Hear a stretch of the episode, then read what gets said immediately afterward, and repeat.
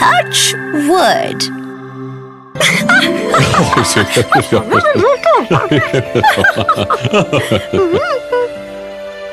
So, so glad that the gloomy days are behind us. Touch wood. Daddy, why do you do that? Do what, little fella? You touch the table while saying touch wood. They say that you don't jinx what you're talking about if you touch the wood. No, no, honey, that's partial truth. Actually, son, when something good is happening in your life, you touch wood so that you keep negativity and envy of others at bay. Um, okay, but there must be a story behind this belief, right? How did it come to be? Um, I have no idea. Grandma, can you help me here, please? Roy, there are many myths, many beliefs. Some say that fairies live in the trees, and whenever something good is happening in your life, you thank them by knocking on a tree trunk twice. Some believe that touching the wood distracts bad spirits residing in them and prevents them from hearing your hopes for the future. But these are all tales, for only very few know the real story behind it. The, real story? We, want to know! all right, all right.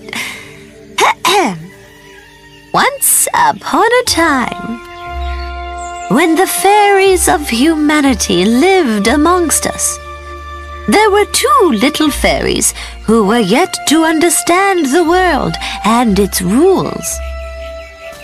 These were the Fire Fairy and the Wood Fairy. Two little wonders wandering around the earth, constantly learning and constantly evolving. Hmm? Oh, eesh! There you go, little one. Now, it so happened one day that Fire Fairy, while traversing a vast savanna, came upon a mango grove. Whoa, what are those? He was fascinated by the orange yellow color of the mangoes that resembled his fire. I am so hungry suddenly. I must eat those fire fruits. But as soon as he touched the trunk of the tree, he burnt that part of the bark. Oh, Dejected, the little fire fairy began to walk away when. Here! huh? Over here! Hi! Huh? Ah! Aw, my name is Wood. And you are? Fire! Nice to meet you, Fire! Oh, ouch! Oh, so, so sorry. It's fine. I will grow it back. You want to play? Play? Come on, I will teach you.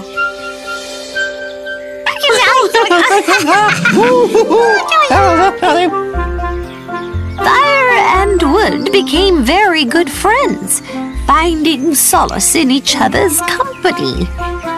The mischievous little Wood would always pull pranks on poor Fire, harmless though. Wood, where are you? and secretly, Fire enjoyed it too. Bill!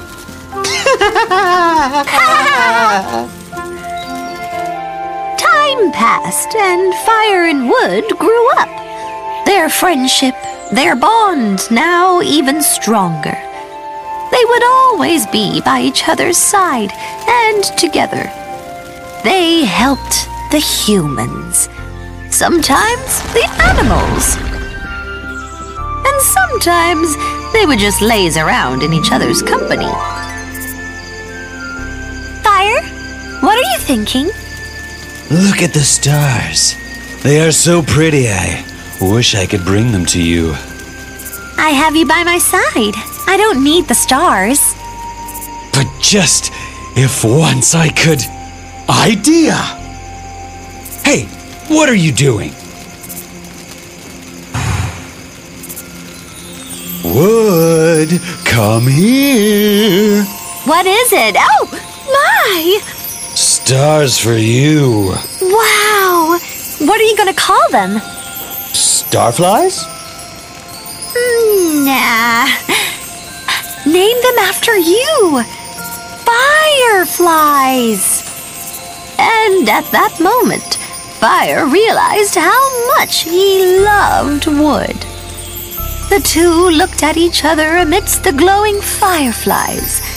They inched closer towards each other, and Fire found his innate nature of touching Wood overpower him. As he let his inhibitions down, he touched Wood's face. Oh no! I am. I'm so sorry. Tears rolled out of Wood's eyes as she looked at him, for even she loved fire, but was aware that their love would never be possible. It's fine. I'm ready to burn in your flames, fire. Never. I will never do that to you. We cannot be together, Wood. I will. I will consume you. No. No. Goodbye, my love. Keep me in your dreams. And with that, fire turned and leapt into the air, turning into a fireball. Fire!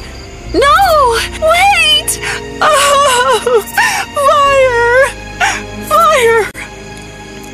The next morning, Fire woke up to find himself lying in the forest.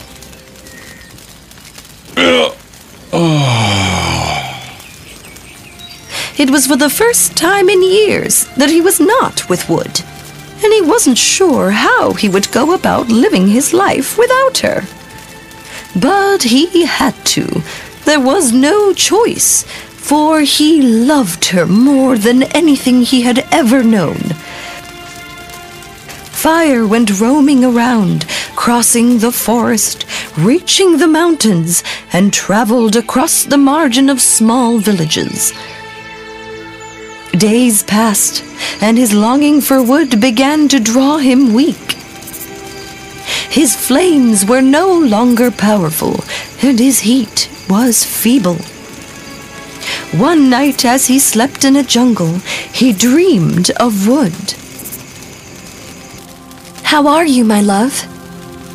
Wood, you're here. Come, hold my hands. No, I will burn you. You won't. Have faith. See? I am perfectly fine. But. But how? Love, that's how. Where. Where are you going? Wood? Wood! Wood! But this wasn't the first and the last of the dream that he had. Over the next few nights, he dreamt the same dream over and over again. I cannot live without her.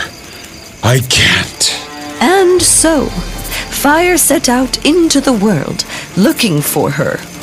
During the day, Fire searched for his love, and at night, the dream would return to him. This went on for several days, but Wood was nowhere to be found until a strange belief started to flare inside Fire. Maybe that's what the dream is trying to tell me. That Wood is near me, hiding somewhere, and watching me, teasing me like our good old childhood days. I know it's you, Wood, and if my dream is right, then you wouldn't burn. But the tree did, and before fire could act, it was in flames. The belief began to grow stronger in fire, and he went about touching everything made of wood to find if his love was hiding in it, testing him. He touched logs kept by carpenters, setting them afire. He touched wooden wheels of a farmer and set them on fire. Little by little, the belief was pushing him towards insanity. All he wanted was to reconcile with his love. Many more days passed, and fire began to grow wild and fierce. And then, one day, it happened. Fire's search for wood brought him to the same mango grove where he had first seen her. Events from that day flashed before his eyes like they were only yesterday. Suddenly, Over here! Huh? Over here! Wood? Wood? Hello, my love. Wood. I am so happy to see you, my love. I have waited for this moment for long. You are my happiness. And you are mine. Come, hold my hand. What if I burn you? I'm afraid to lose this moment. Lose you and the happiness it brings me after all these days. You won't.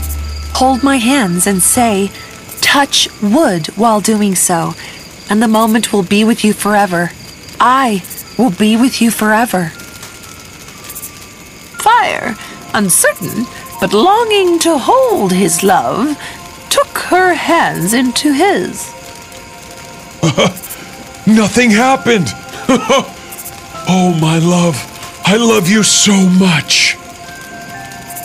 The two embraced each other for a fleeting moment, and then nature, who's alike for man and angels, acted. What? No! No! No! Wood! Believe! No! Why did you do this? Why did you tell me nothing will happen? Because fire burns wood.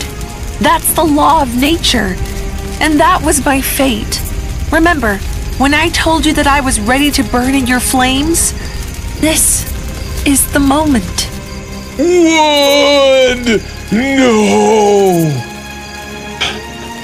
This life without you is without meaning.